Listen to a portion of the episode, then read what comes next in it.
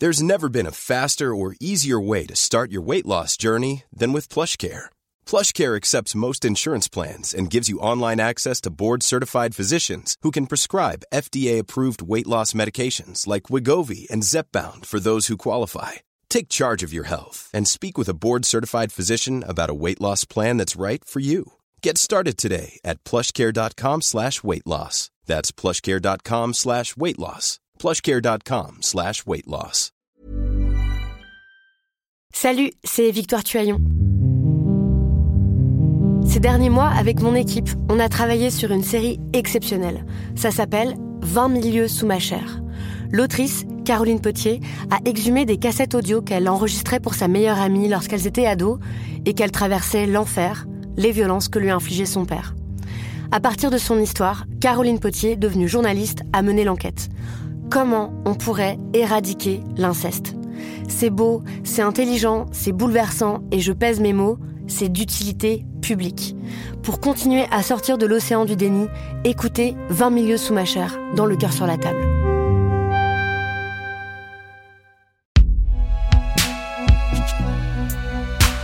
Binge Audio présente.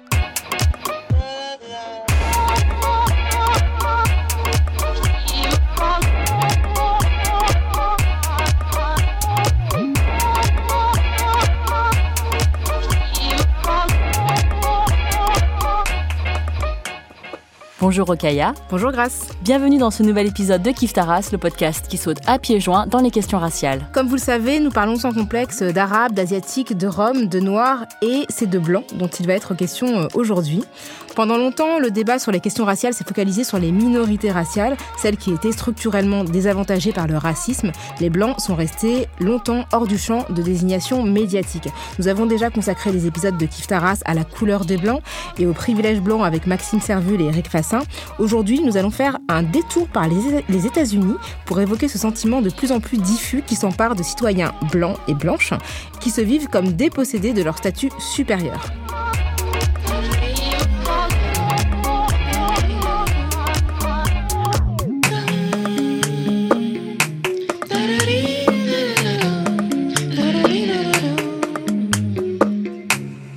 Pour en parler avec nous, nous avons invité une experte, Sylvie Laurent. Bonjour Sylvie. Bonjour. Sylvie. Bonjour. Tu es historienne, américaniste, enseignante à Sciences Po et chercheuse associée aux universités de Harvard et Stanford. Rien que ça. tu viens de publier le livre Pauvre petit blanc aux éditions de la Maison des sciences de l'homme. Alors, euh, peut-être que tu le sais, euh, Sylvie, dans Kiftaras, nous avons un, rituel. Nous demandons à nos invités s'ils se définissent, si elles ou ils se définissent sur le plan racial. Par exemple, Grace est asiatique et moi, je suis noire. Est-ce que toi, tu te définis, Sylvie? Et si oui, comment? Alors, je me définis vraiment uniquement parce que tu me poses la question. Mais puisque tu me poses la question, euh, clairement, je suis blanche.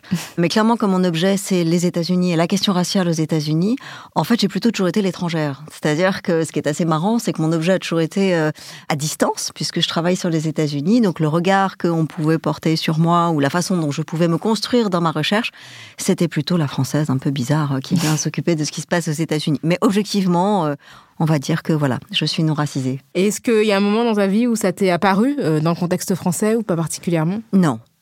Non, sauf que euh, je suis euh, consciente de ce que je suis dans un environnement où voilà, l'injustice est quelque chose qui m'importe et le combat antiraciste me parle. Donc la première des choses à faire, c'est de voilà, de prendre conscience de sa chance, de son confort et de allez, lâchons le grand mot, de son privilège. Alors, ton livre s'appelle Pauvre petit blanc. Donc, c'est un titre qui interpelle, tant par le fait qu'il est rare d'évoquer les blancs dans le champ politique français, et aussi par l'ironie qu'on peut y déceler. Alors, que signifie donc ce titre, Sylvie Laurent? Alors, c'est un, un, titre évidemment qui est assez, euh, assez provoquant et qui est en effet ironique à dessein. En fait, je suis partie d'une constatation assez, assez étrange, euh, enfin, qui en tout cas, moi, m'a parlé, qui est que plus de la moitié des Blancs aux États-Unis pensent que la, la discrimination dont ils sont victimes, eux, est équivalente à celle de la discrimination des minorités. Alors on peut balayer ça d'un revers de main en disant qu'est-ce que c'est que cette blague, enfin ces gens sont paranoïaques. Et on peut aussi, c'est ce que j'ai essayé de faire dans le livre, essayer de comprendre comment ce sentiment quand même assez paradoxal d'une population en, situation majoritaire qui détient 80% de l'ensemble des ressources du pouvoir, de la représentation, euh, qu'il s'agisse des institutions, du pouvoir politique, du pouvoir économique. Alors bien sûr, moi je suis parfaitement au courant qu'il y a des pauvres blancs, hein, qu'il y en a beaucoup, il y en a des millions, des gens qui ont perdu leur emploi, qui ont été fracassés, etc. Je le comprends parfaitement bien. Il n'empêche que comparativement, un ouvrier blanc est quand même mieux loti qu'un ouvrier noir. Et comment se fait-il que ces gens aient sincèrement le sentiment qu'ils sont les perdants, que les vraies victimes, ce soit eux. Et plus encore, le raisonnement que je mets au jour dans ce livre, c'est que la raison pour laquelle ils se sentent victimes, moi ça me va très bien, moi je critique le néolibéralisme. Donc si les blancs disent qu'ils sont victimes des grands patrons et du top 1% et de ceux qui les exploitent, ça me va très bien. Sauf que le raisonnement n'est pas du tout celui-là.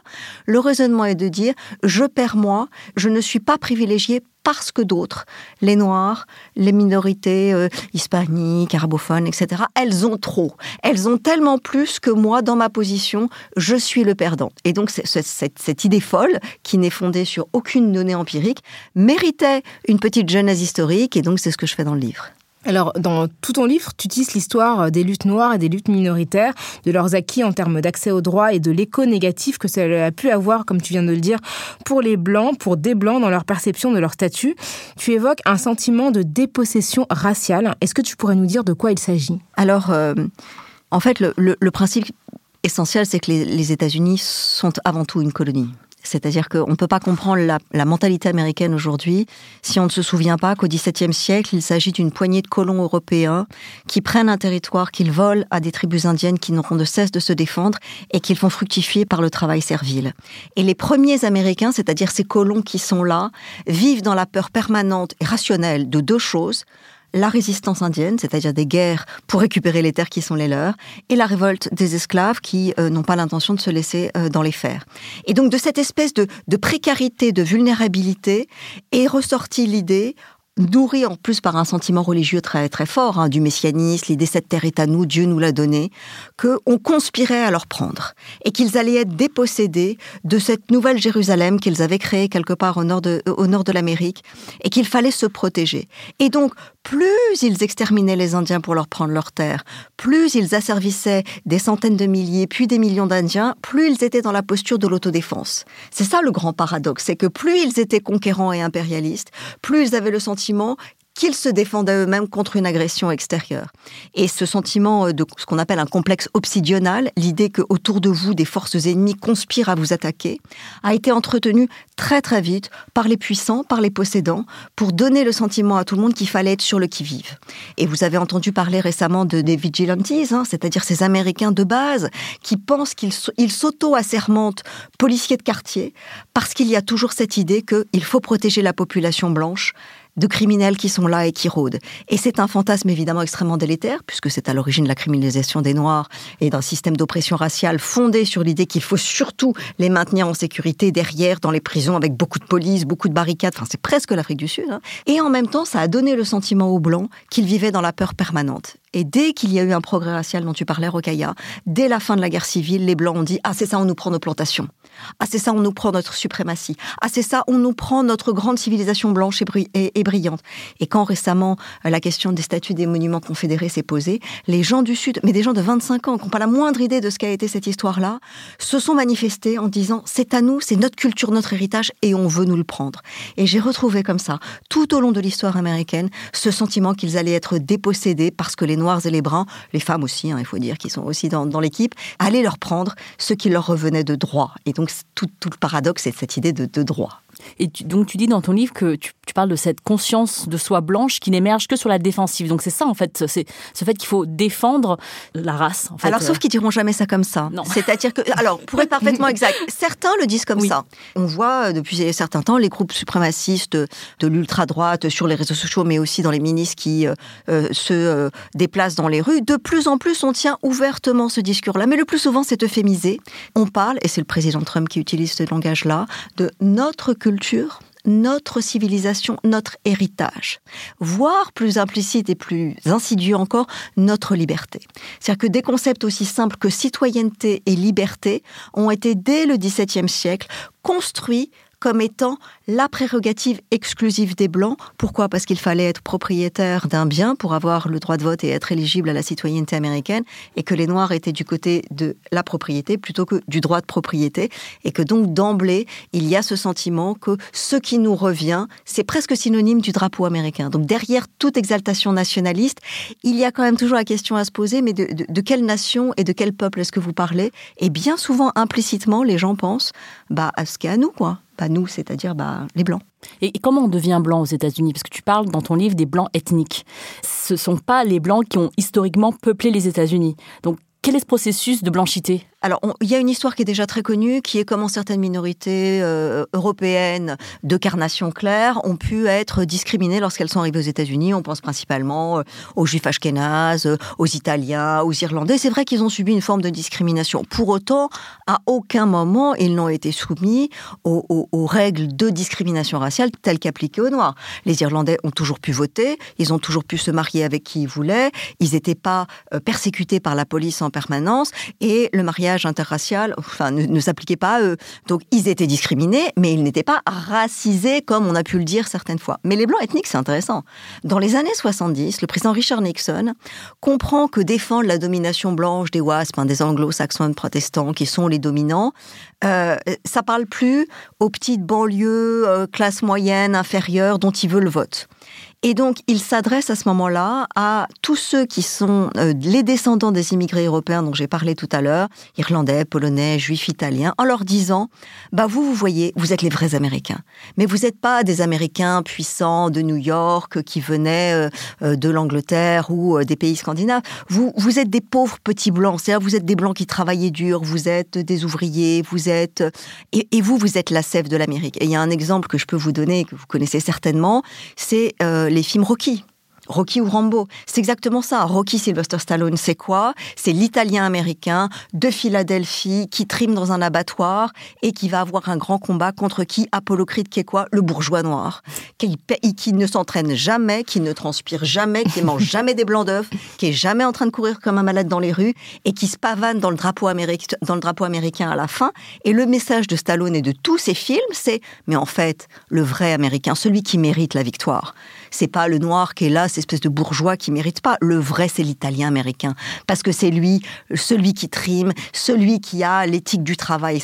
Et donc, toute cette idéologie qui arrive dans les années 80, au moment où euh, euh, Nixon et Reagan sont en train de d'organiser les inégalités de richesse un plan absolument monumental, permet de conforter chez les Américains blancs l'idée que bah, eux, ils méritent. Et que ces Noirs qui bénéficient de l'affirmative action, et bah, c'est des resquilleurs. Hein, ils passent devant. Ils méritent pas. Voilà. Comme si on leur avait donné des choses, en fait, qu'ils n'avaient pas et qu'ils n'ont pas, les chercher. Euh. Exactement. Si on passe à une époque euh, plus contemporaine, il y a une idée reçue, répétée depuis, l'élection de Donald Trump en 2016, qui laisse entendre qu'il a été élu par une population désemparée pour des raisons d'insertion économique. Pourtant, ton livre montre que 90% des personnes qui ont voté pour lui étaient en situation d'emploi, donc pas en situation d'exclusion. Toi, tu l'analyses justement comme euh, une forme de revanche, en fait, euh, de, la blanchité. Est-ce que tu pourrais nous en dire plus? Alors, c'est pas exactement ça. Ce qu'on a beaucoup dit sur l'élection de 2016, et, et d'une certaine façon, on pourrait nous le resservir là pour l'élection du moment. Ce qu'on a dit, c'est oui, mais vous comprenez, Donald Trump, c'est le candidat de laisser pour compte de la mondialisation. C'est le candidat bah, de tous les, les, les, Rockies, hein, de tous les euh, de tous les white ethnics, de tous ces pauvres qui travaillent dans les usines. Mais vous comprenez, les immigrés sont arrivés, leur ont pris leur emploi, et puis il y a eu les délocalisations. Donc quand même, ils ont exprimé leur anxiété économique. Alors ça, c'est un récit euh, très pratique. Donc on a inventé le stéréotype du petit blanc de Joe plombier, hein, qui n'existe pas du tout, mais c'était très pratique pour tout le monde pour deux raisons.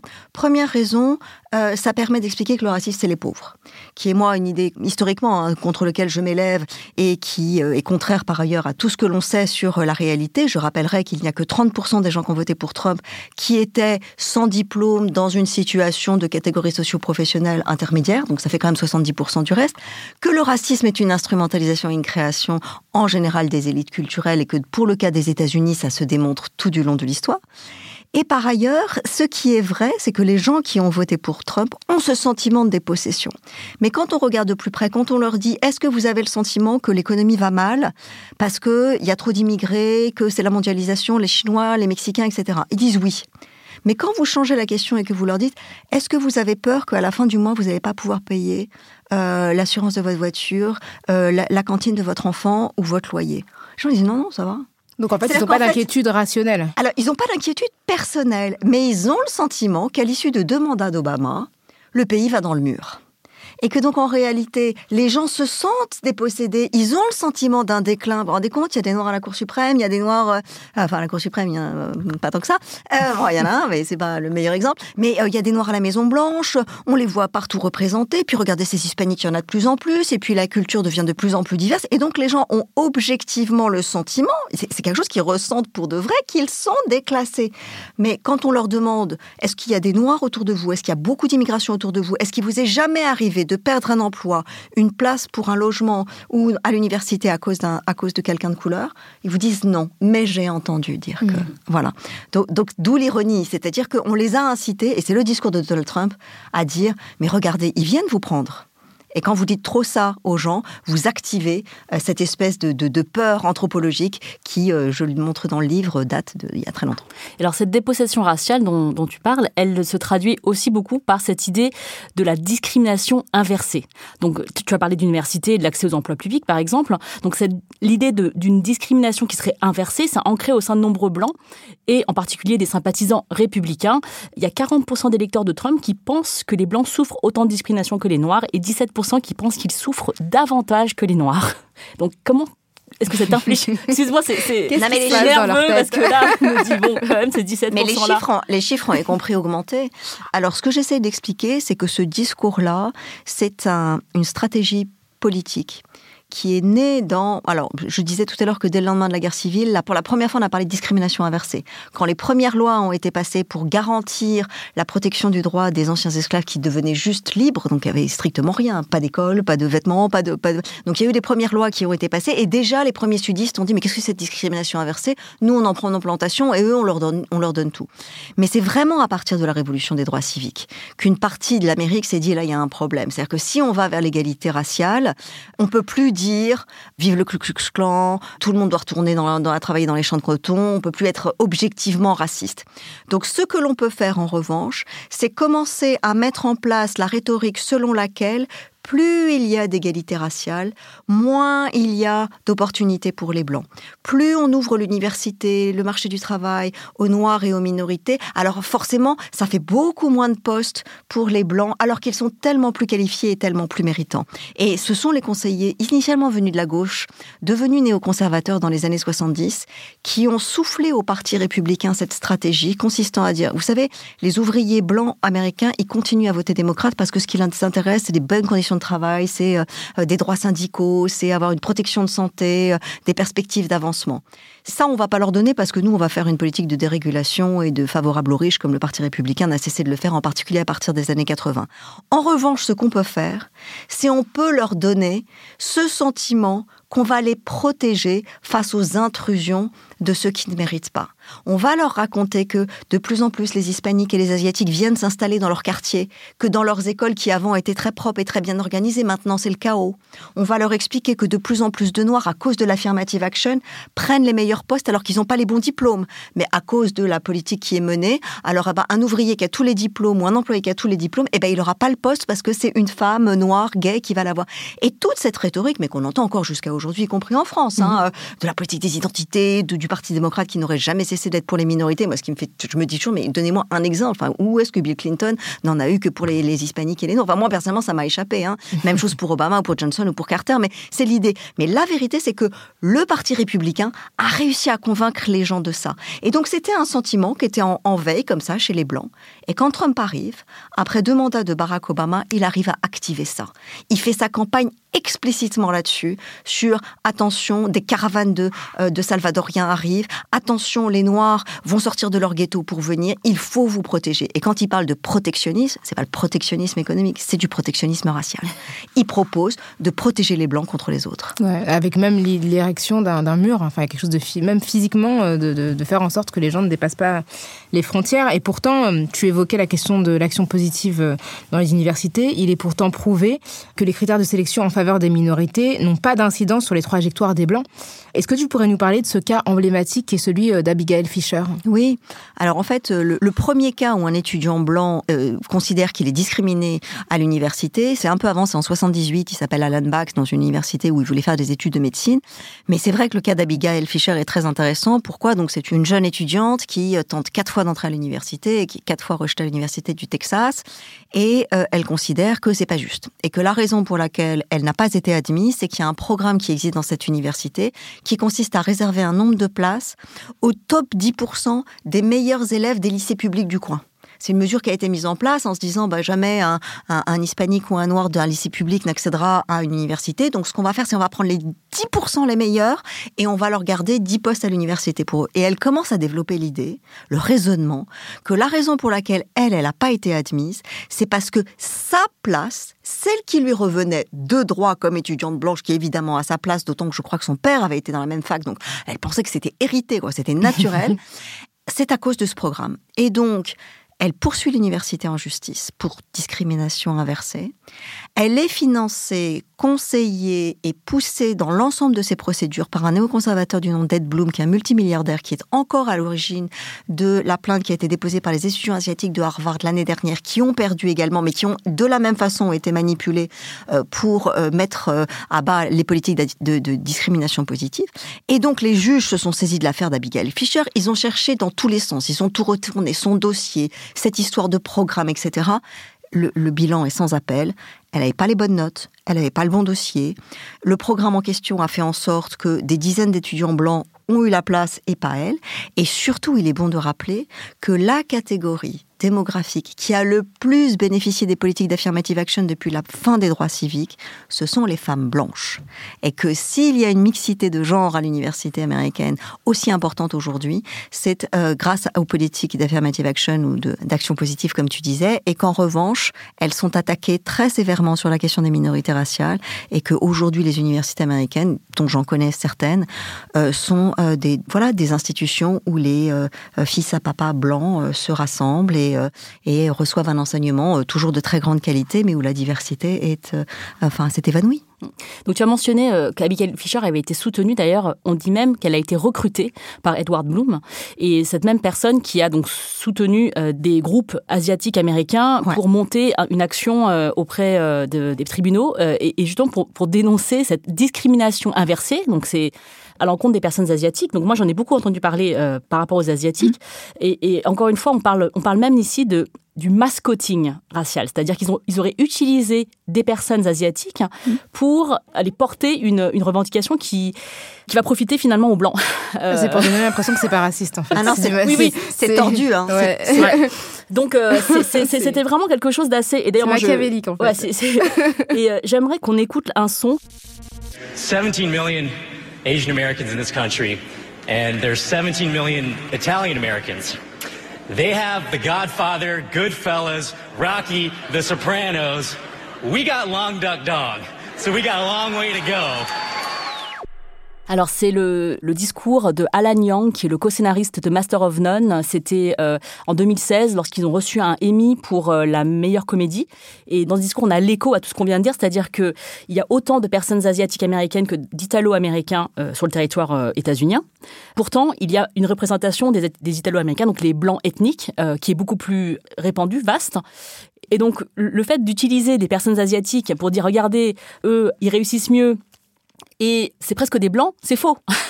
Parce que, euh, clairement, comme le dit Alan Yang, euh, we've got a long way to go, ça veut dire que c'est pas pour aujourd'hui, en fait, la représentation des personnes asiatiques sur l'espace euh, hollywoodien, mais, mais vraiment l'espace public états-unien et global. donc, il fait référence à Long Duck Dong, qui est un personnage caricatural raciste de Sixteen Candles, un film de coming of age, un film, ben, un classique des, euh, des films adolescents euh, de John Hughes de 1984.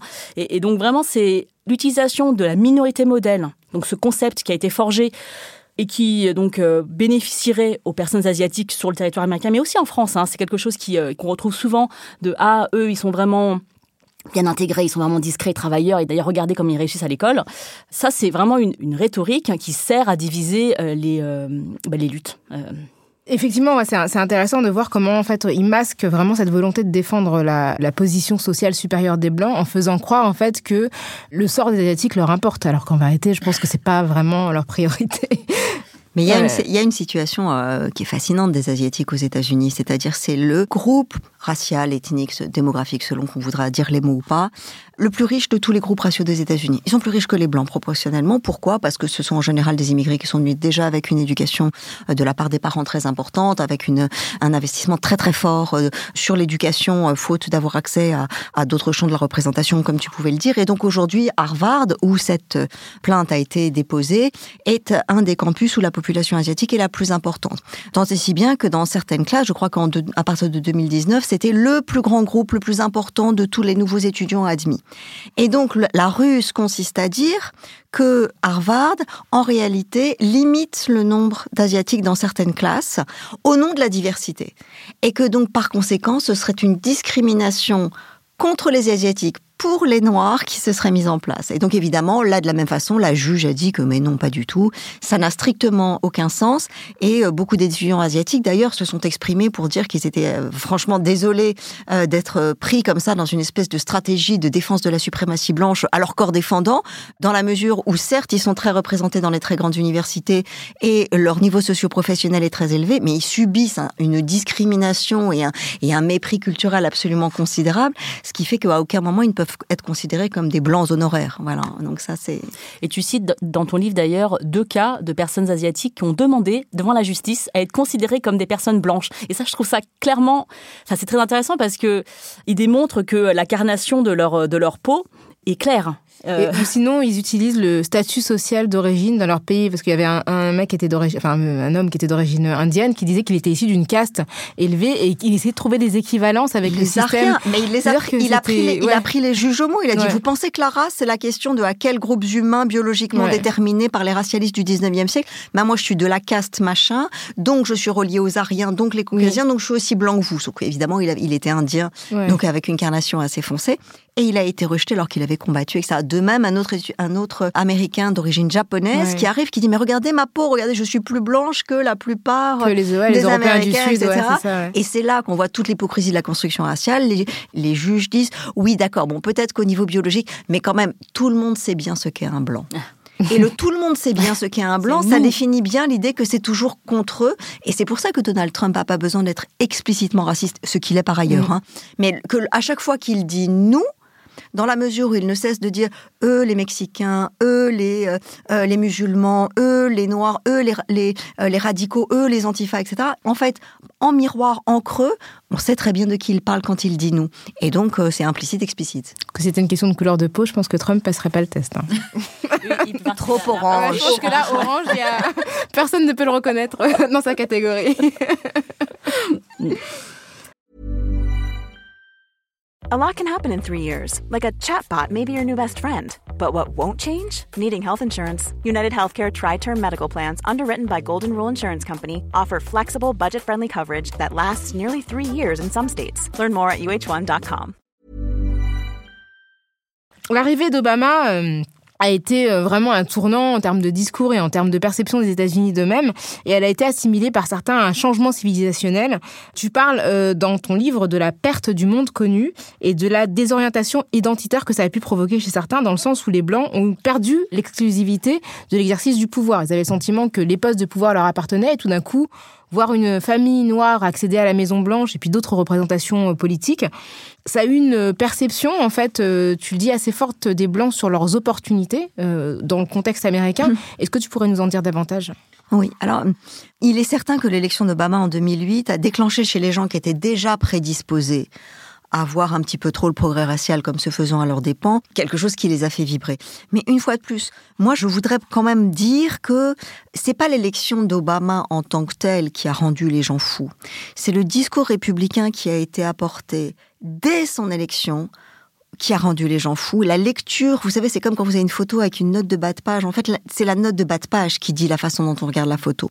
Obama, il a été élu certes par une vaste coalition euh, de population en, en position de minorité, etc., mais avec quand même la possibilité d'être un président euh, inclusif, ouvert à tous, etc. Mais dès qu'il est élu, les républicains commencent le discours de on perd notre pays.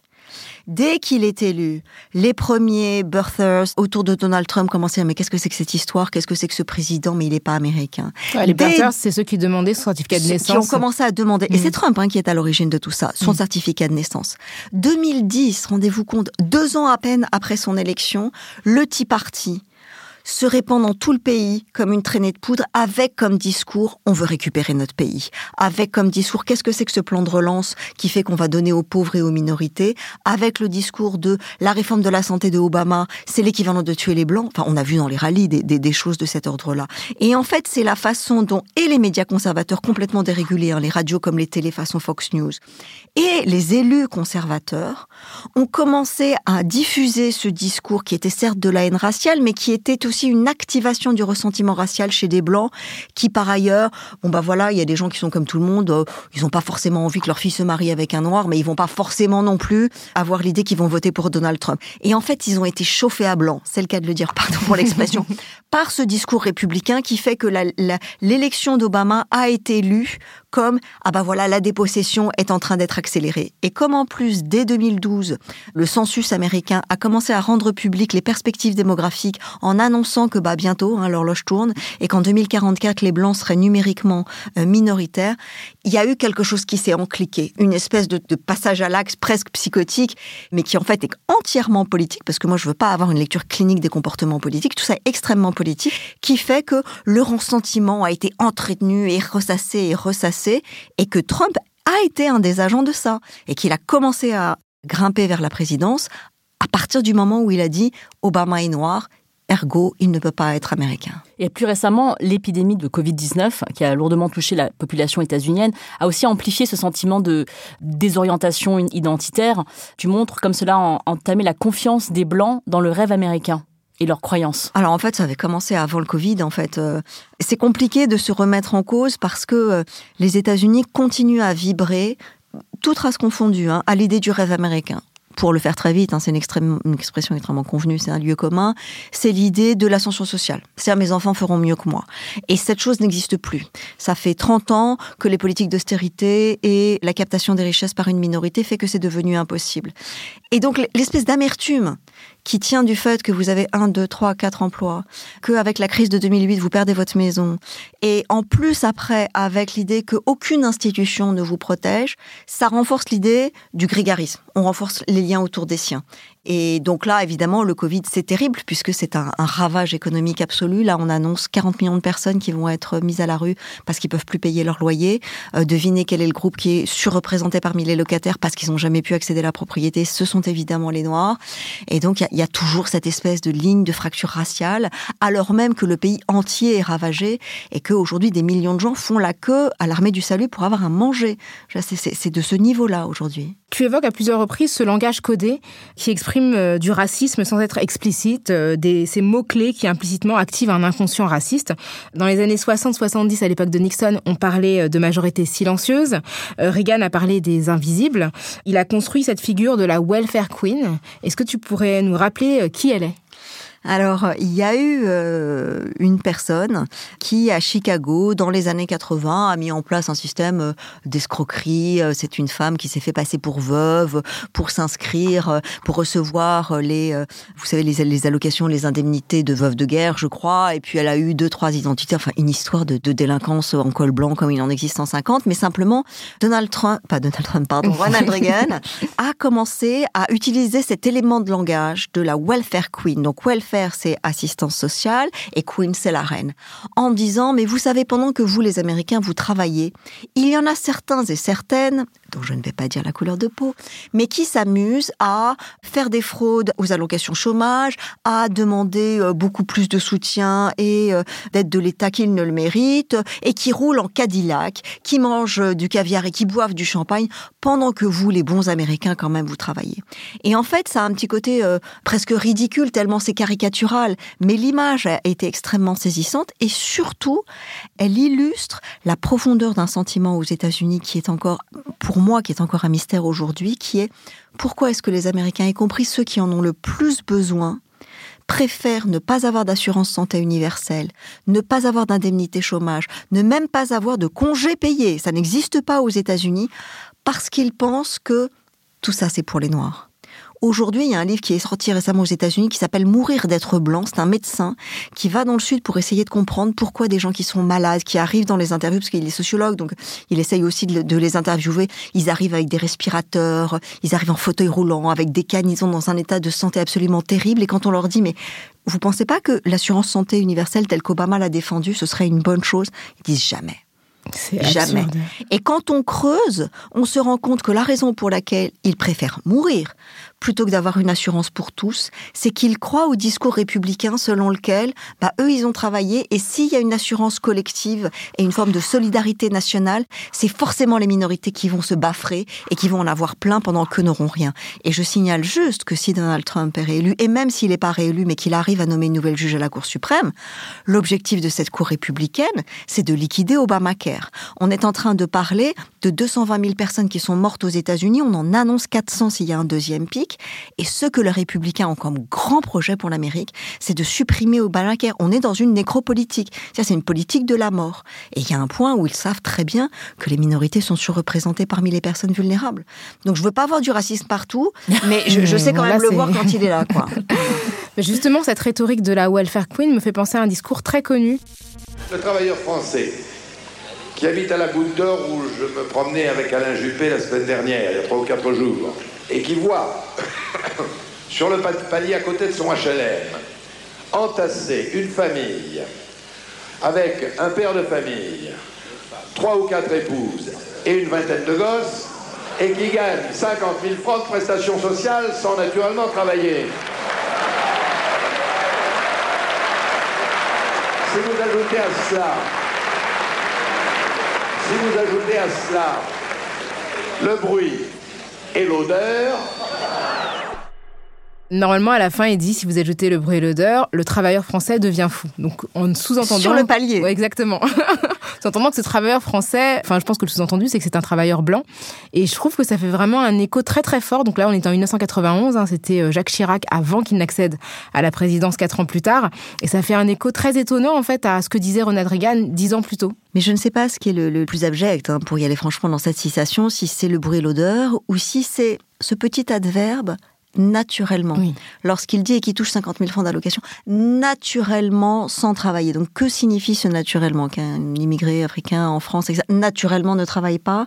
Donc, derrière cette naturalisation, il y a quand même toute une réflexion qui passe, mais qui est très exactement similaire à ce que Ronald Reagan euh, décrivait lorsqu'il parlait ou de la welfare queen, ou à un autre moment, il utilise la métaphore euh, du jeune noir qui coupe la file et qui va s'acheter un bon bout de steak pendant que vous, vous mangez du poulet bon marché. Il a utilisé tout ça, sauf que en France, à l'exception du Front National, cette politisation du ressentiment, elle est restée marginale, je dirais, jusqu'à l'élection de Nicolas Sarkozy. Aux États-Unis, c'est devenu la ligne dure du Parti républicain jusqu'à aujourd'hui être la seule chose, c'est-à-dire que certes on continue à être néolibéral et à faire la politique des plus fortunés, mais quand même cette espèce de d'identité patrimoine qu'il faut faire fructifier, c'est quand même devenu l'alpha et l'oméga du Parti républicain. Il n'y a plus que ça. Pour faire un autre parallèle avec la France, c'est vrai qu'il y a aussi en France une expression de plus en plus forte de la catégorie de blancs comme victimes. Et je trouve que c'est quelque chose, c'est un mécanisme qui pour moi me rappelle l'inverse l'inversement de la culpabilité. Tu sais qu'on voit dans le féminisme, par exemple, on l'a vu récemment avec le mouvement du 14 septembre, au lieu d'éduquer nos fils à ne pas voir en des filles des corps sexués, on demande à nos filles de s'habiller correctement. Donc en fait, on inverse cette charge cette, cette, charge. Voilà. Et, donc là, par rapport à cette, ce qu'on appelle la victimisation, il y a un inversement également. C'est-à-dire qu'au lieu de reconnaître qu'il y a des victimes euh, de racisme dans des populations, on crée des victimes dans une catégorie où le préjudice n'existe pas. Donc il y a un inversement de ce mécanisme de, de victime et on, a des discours de plus en plus donc acceptés et, enfin, dans l'espace public, tels que celui qu'on peut entendre. Euh, le racisme anti-blanc est-il une réalité? Oui, pour 47% des Français, selon le sondage IFOP fiducial pour CNews. 36% estiment qu'il s'agit de faits marginaux, 17% ne se prononcent pas.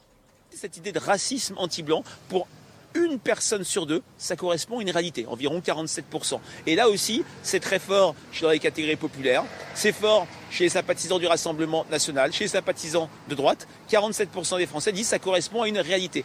Toujours selon le sondage, 32% des Français interrogés estiment qu'il y a un privilège blanc et 30% parlent d'un racisme d'État. L'idée qu'il y a un racisme d'État, est minoritaire, mais c'est quand même 30% des Français qui considèrent que le racisme d'État, le fait qu'il y ait des discriminations imposées euh, à l'échelle étatique, euh, est une réalité. Là aussi, une question qui montre une fracturation de la société. Des Français divisés donc, mais qui semblent d'accord sur un point. Face à la polémique du racisme chez les personnages historiques, 71% estiment qu'il ne faut pas retirer leur statut, ni débaptiser les rues portant leur nom. Alors c'était sur CNews le 19 juin 2020. Euh, ce que je trouve intéressant, c'est le contexte. En juin 2020, en France, on était justement dans ce renouveau de la formulation médiatique de la question euh, raciale, enfin en tout cas de la question de l'antiracisme, puisqu'on était post, euh, enfin juste après, un mois après la mort de George Floyd et après les manifestations contre les violences policières racistes. Donc le fait qu'on interroge les Français sur leur perception du racisme anti-blanc à un moment où on dénonçait la mort de personnes non blanches du fait de la police, c'est un timing quand même qui témoigne d'un déplacement en fait de la, de la priorité, d'une forme de réalité. Et le fait qu'il y ait 47% de Français qui pensent à l'existence d'un racisme anti-blanc, c'est aussi de nature à nous, à nous interroger. Mais c'est d'autant plus le cas que vous savez que les premières manifestations de, enfin, l'apparition du terme racisme anti-blanc dans les médias, c'est 2005. Intéressant comme date. C'est-à-dire qu'au moment où l'antiracisme politique, les grandes manifestations, etc., où la question se pose, il y a immédiatement une espèce d'antidote, de contrepoison qui est injecté avec l'idée qu'on commence à parler, les, figures euh, néoconservatrices à la française que l'on connaît, qui commencent à lancer cet élément de langage. Mais là aussi, c'est pas le peuple hein, qui invente l'idée du racisme anti-blanc. Ce sont les élites conservatrices qui, à coup de Marianne, valeurs actuelles, répliques, etc., ont commencé à distiller la petite musique selon laquelle, euh, bah, en fait, quand même, dans les banlieues, c'est compliqué. Il y a la guerre des yeux. Vous comprenez, vous comprenez les Français sont de, souche, hein, parce que les, descendants de, de Gaulois sont obligés de baisser les yeux. donc, toute cette idéologie, en fait, elle a été distillée par les élites dans le peuple. Mais ce qui est très intéressant, c'est les résonances et les, et les ponts entre la France et les États-Unis. Vous savez, par exemple, que la thèse du grand remplacisme connaît beaucoup de succès auprès de l'extrême droite américaine. On aime beaucoup cette idée selon laquelle les Blancs vont être remplacés par les minorités. Alors évidemment, le, le, le, surmoi colonial de la France, ça lui parle, hein, parce qu'on trouvait dans les Antilles ou même en Algérie l'idée que, que les indigènes allaient se venger, et donc ils allaient prendre, ils allaient faire une reconquête de tous les territoires. Mais il y a plus subtil encore. Je ne sais pas si vous vous souvenez du groupe Grèce, qui était un groupe d'extrême droite de, euh, d'universitaires dans les années 80 avec Alain Devenois, et qui a été traduit et qui est pas mal lu aux États-Unis dans les mouvements d'extrême droite, et qui apportait l'idée selon laquelle on pouvait pas être raciste en tant que tel. L'idée n'était plus de dire que les afrodescendants euh, devaient remonter dans leurs arbres ou que les asiatiques étaient ceci ou cela. En revanche, ça consistait à culturaliser les différences raciales en disant il y a la race des blancs, la race des noirs, la race des asiatiques, et on a tous le droit de préserver nos spécificités. C'est-à-dire que de même que les Asiatiques peuvent vouloir préserver leur culture et les Noirs préserver leur culture, nous aussi les Blancs, on se définit comme un groupe culturel homogène et donc on a le droit de défendre notre patrimoine. On parlait pas de race, on parlait pas de biologie, on parle de culture, on parle de patrimoine, on parle du fait que la laïcité, le christianisme, nos bonnes écoles, etc., suivez mon regard, que tout ça c'est en danger parce qu'il y a des territoires perdus, il y a du séparatisme, etc. Et ça, ça vient de euh, cette pensée d'extrême droite des années 60 qui consiste à dire, nous aussi, on a des droits civiques à faire valoir. Et tout le tour de passe-passe dans les années 70 de la droite américaine, ça a été de s'approprier le, langage et le répertoire des droits civiques pour les Blancs. Et c'est pour ça que le chef du Ku Klux Klan, le grand chef historique qui est David Duke, a parlé de White Power. On parle de White Power. Il a fondé l'Association nationale pour l'advancement des White People. Mm. Et donc, une espèce de duplication, de copier-coller du Black Power, de la revendication pour les Blancs. On n'est pas raciste, mais on veut juste défendre la fierté blanche, le droit des Blancs à être célébrés, le droit des Blancs à avoir leur héros, comme les autres. Sauf qu'évidemment, dans une situation d'asymétrie de pouvoir et de domination et d'exploitation, ça n'a pas le même sens. Mais on retrouve ça encore aujourd'hui chez certains dans l'extrême droite française et aussi la droite républicaine, qui disent qu'il s'agit juste de défendre. On a le droit d'être fier d'être français quand même. On a le droit d'être fier de notre drapeau. On a le droit d'être fier d'être blanc quand même. Et pourquoi ce serait raciste? Voilà. Et, et cette espèce d'euphémisation quand même, elle a fait des allers-retours entre la France et les États-Unis, qui est assez surprenante. Et je trouve que cet aller-retour dont tu parles, il est euh, à double vitesse. C'est-à-dire que quand on parle de racisme, on nous dit souvent vous importez des concepts venus des États-Unis. Par contre, quand on parle de théorie euh, suprémaciste blanche, on, a l'impression que on, nie tout rapport avec ces personnes, ces théoristes du suprémacisme blanc. Et j'aimerais qu'on écoute un son on va prendre deux, deux groupes extrêmes. Ouais. D'un côté, les filles d'origine asiatique, hein, 92% de bachelières, et de l'autre côté, les garçons des familles euh, d'Afrique subsaharienne, seulement 61%. Et c'est un phénomène qui est pas seulement français. Vous savez que pour entrer à Harvard, il y a des examens. Et on donne des bonus aux étudiants euh, afro-américains et on donne des malus aux étudiants asiatiques. Bon, alors donc euh, les jeunes filles d'origine asiatique euh, seraient en tête hein, euh, à chaque fois.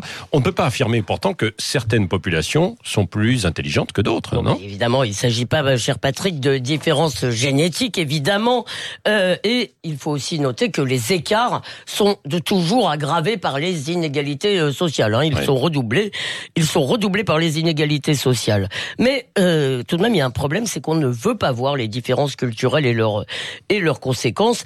Euh, en 2010, il y avait un livre qui s'appelait Le déni des cultures, qui était euh, écrit par un sociologue de gauche, hein, Hugues Lagrange, et il montrait que les différences, par exemple, euh, les différences culturelles, expliquaient notamment la surdélinquance euh, chez les gamins d'origine africaine. C'était en fait lié à un choc entre des cultures, une permissive et l'autre autoritaire. hein. Voilà. On vient d'entendre euh, la journaliste Elisabeth Lévy sur euh, Sud Radio, donc c'est une chronique euh, qu'elle tient.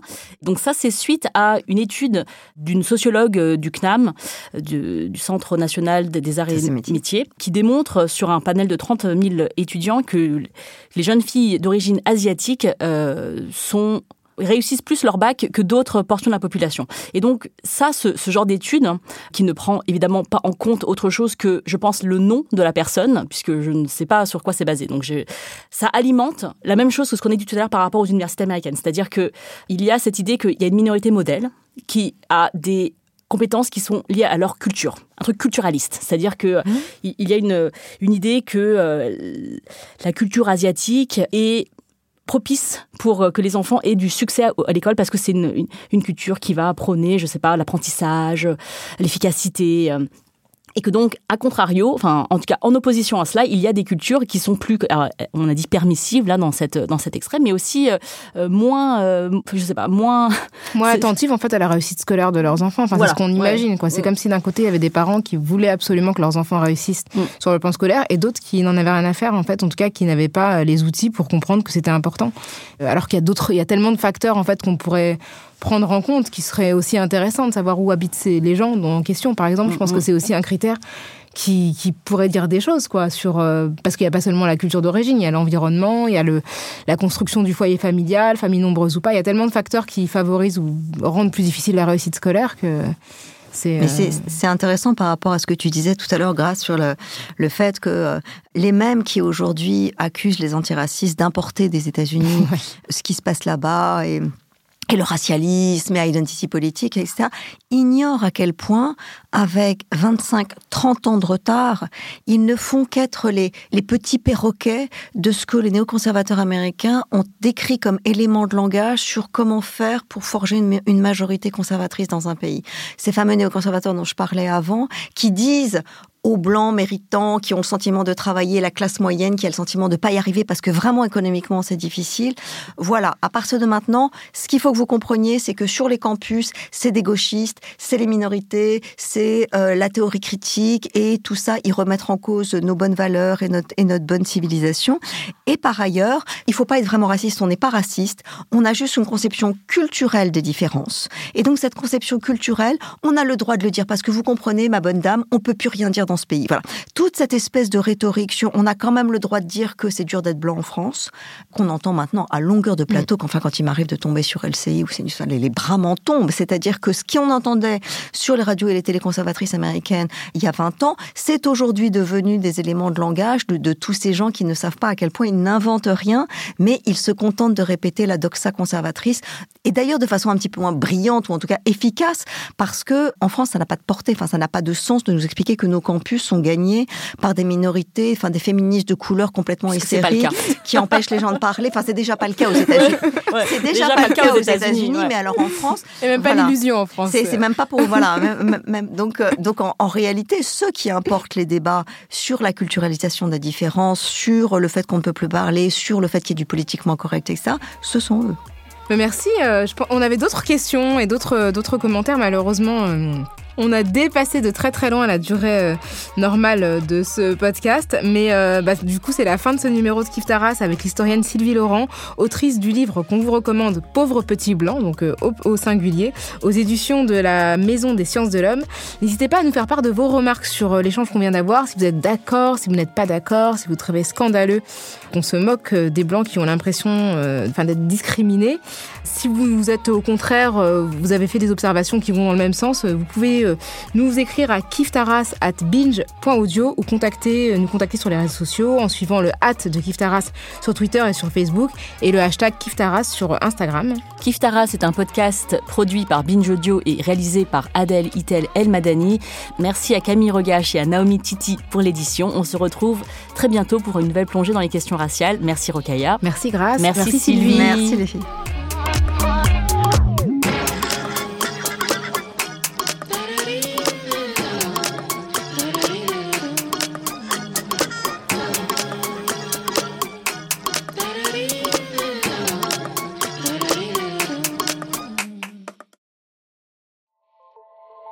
Salut, c'est Sinamir du podcast L'Affaire. En 2016, je suis monté sur un bateau de sauvetage en Méditerranée et ce que j'y ai vu n'a pas changé. En tout, depuis 10 ans, on compte même près de 30 000 morts sur cette mer. Alors, dans le naufrage, notre nouvelle enquête, j'ai voulu raconter un cas concret. Comment 130 personnes sont mortes en 2021 à la frontière de l'Europe, malgré des dizaines d'appels de détresse. Qui n'a pas pu les sauver et pourquoi? Qui étaient ces disparus? Et surtout, comment on en est arrivé à ne plus parler de 130 personnes qui meurent le même jour sur un bateau au milieu de la Méditerranée? Le naufrage, c'est la nouvelle série du podcast L'affaire de Paradiso Média. Une enquête que vous pouvez retrouver gratuitement chaque semaine à partir du 27 mars 2024 sur toutes les applications de podcast.